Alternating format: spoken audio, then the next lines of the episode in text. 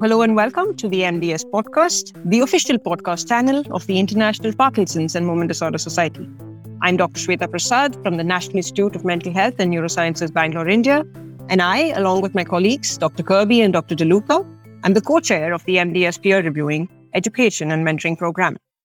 Today, in continuation of our special series on the peer review process, I'm delighted to be joined by Professor Christine Klein.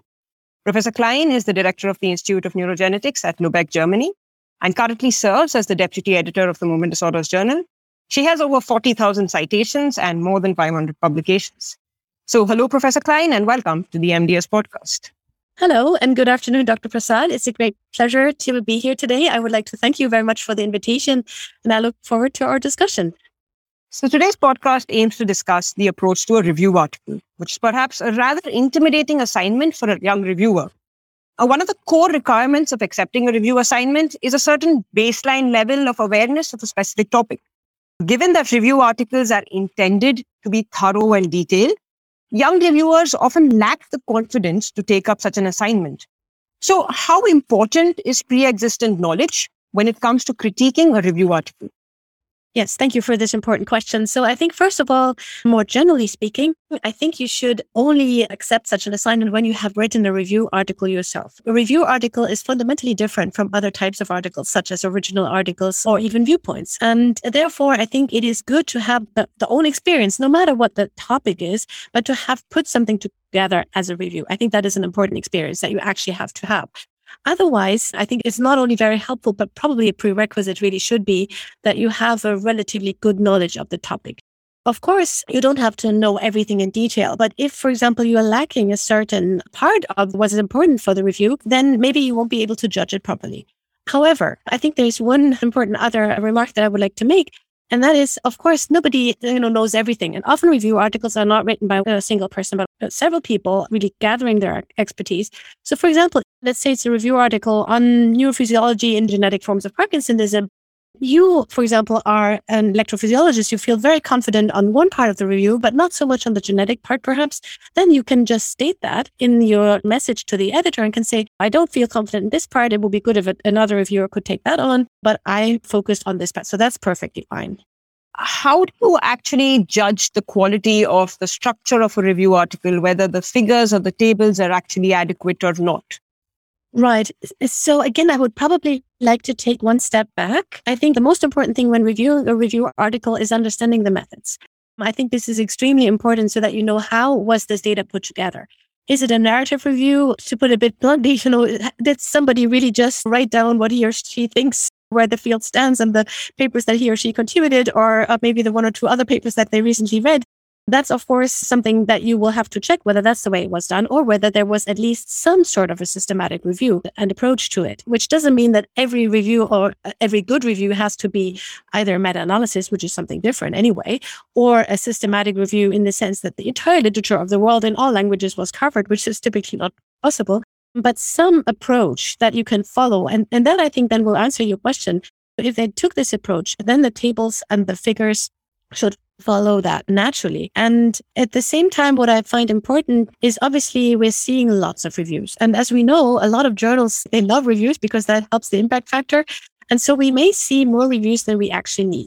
And therefore, it's sometimes a little bit difficult to really come up with something new and novel. So therefore, it would also be good if you are also looking at least in the last year or two, what else has been published in that field? And is it really an advance over what has, you know, just been published in maybe another journal? So I think this is also important. Or are things actually quite repetitive, which obviously should not be the, the case? At the same time, to be fair, a review article cannot reinvent the wheel. So there will always be some uh, amount of duplication, but there should be a good balance. As you mentioned, there are numerous variants of review articles. You have the meta analysis, you have the systematic review, you have the narrative review.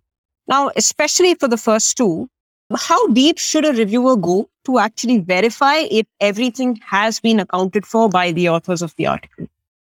Right. Very, very important question. Uh, so, first of all, a review can be a lot of work to put together. It typically is, actually.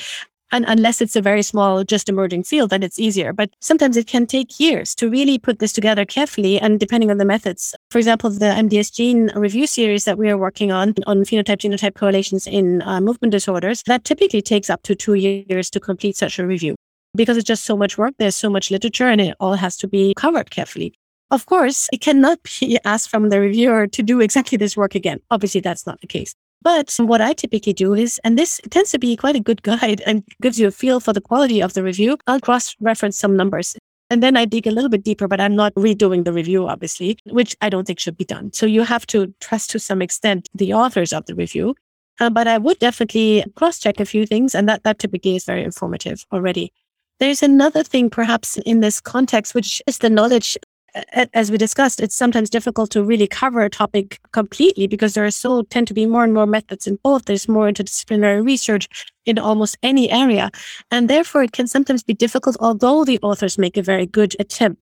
For example, I just saw a review article that put together all of the variants that were found for a specific familial disease, a genetic disorder, and so they listed very beautifully all of the different cases that have been published in literature, but without any critical review, actually. And I think this should be part of the review. And because they didn't have a background in genetics, they put together all of the variants of unknown significance, some intronic changes, some real truncating mutation. So everything was in the same bin, whereas it should have been differentiated.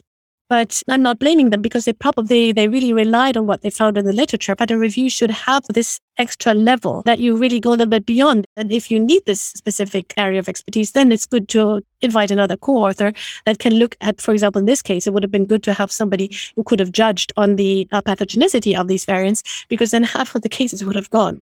And so these are the things where I typically take a look. Does this make sense? Does it have all the expertise that's needed? You at any time feel that it is fair, or what was the circumstance wherein you could possibly ask somebody who's written a narrative review to change it to a systematic review? Honestly speaking, yes, because I've done that in the past. So I think I do. Yes, I, I, think I think that's fair. Again, review articles can be very different. Let's say they review a certain biological mechanism, and maybe there's only uh, six or seven papers around, but still, even then, one would do a comprehensive review of the literature before writing this, right? So these days, it's so easy to access the literature, at least in the English language. So I think that is something you should really demand unless it's a viewpoint, but but it's different. And then you don't have to cover everything. But for a review article to be balanced and comprehensive, and I think a review should be both balanced and comprehensive, I think you have to be systematic to some extent. And when we're speaking about systematic reviews, how far back prior to submission should the last date of check have been? Because as we discussed, it takes forever to write a review article. And suppose you have collected your data and that data collection has ended, say, 10 months prior to you submitting it what happens in that interim? Would you expect a reviewer to say, no, no, I want the author to check up everything that has gone in between their last date again, thank you for this important question. We've been discussing this actually just yesterday among some colleagues of ours. And so again, I think the MDS gene review series is a good example there as it takes typically about two years. And so what we do now, when the authors start working on it, we already tell them you will probably need one more update before you can submit. So please, even if they already have like a little bit of an analysis in between so that they know what they are working on and what they can start writing about, you may need to update. And so make sure that you have your Excel tables or whatever you work with in a in good shape so, so that you can then later, just before submission, adapt and update the numbers. And for us, as a rule of thumb, there's no firm rule, obviously, but we say it's six months. I probably would say, okay, until a year, perhaps, but otherwise, I think it's getting a little outdated. Somewhere between six months and a year would be my personal feel and deadline. Yeah. Finally, how does one actually ascertain the real importance and novelty of a submitted review article? I mean, everything may be well written, etc., but what makes it really important? Yeah, again, a very good question. And uh, I think no really easy answer to this. I think what can be very important is when the topic is novel and people don't really know about it yet, or something that has emerged, but nobody really has put it together. So what should a review do? So I think it should do two things. Uh, first of all, it should be interesting. So that's number one. Second of all, it should uh, guide two groups of people, readers that are not familiar with the topic so that they can have a good read. And they now, after reading the review, they have a, at least basic understanding of the topic. At the same time, I think it should be interesting, ideally also to people working in the field so that even they get something new out of it. That's when it comes to the supplementary tables and the interesting materials that they hopefully have worked on that's also something I judge. Is it really interesting to these two ch- types of audiences, which I think almost any review should tailor to? And so, first of all, if somebody really finds some new topic, or sometimes topics are already there, but they need to be made accessible. So that, that I think is important.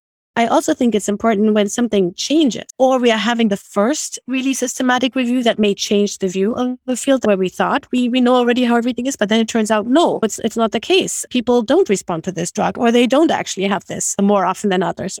I think it's important also when it deals just with an important topic. So, for example, the Lancet, I think every five years they publish uh, a review article on Parkinson's disease.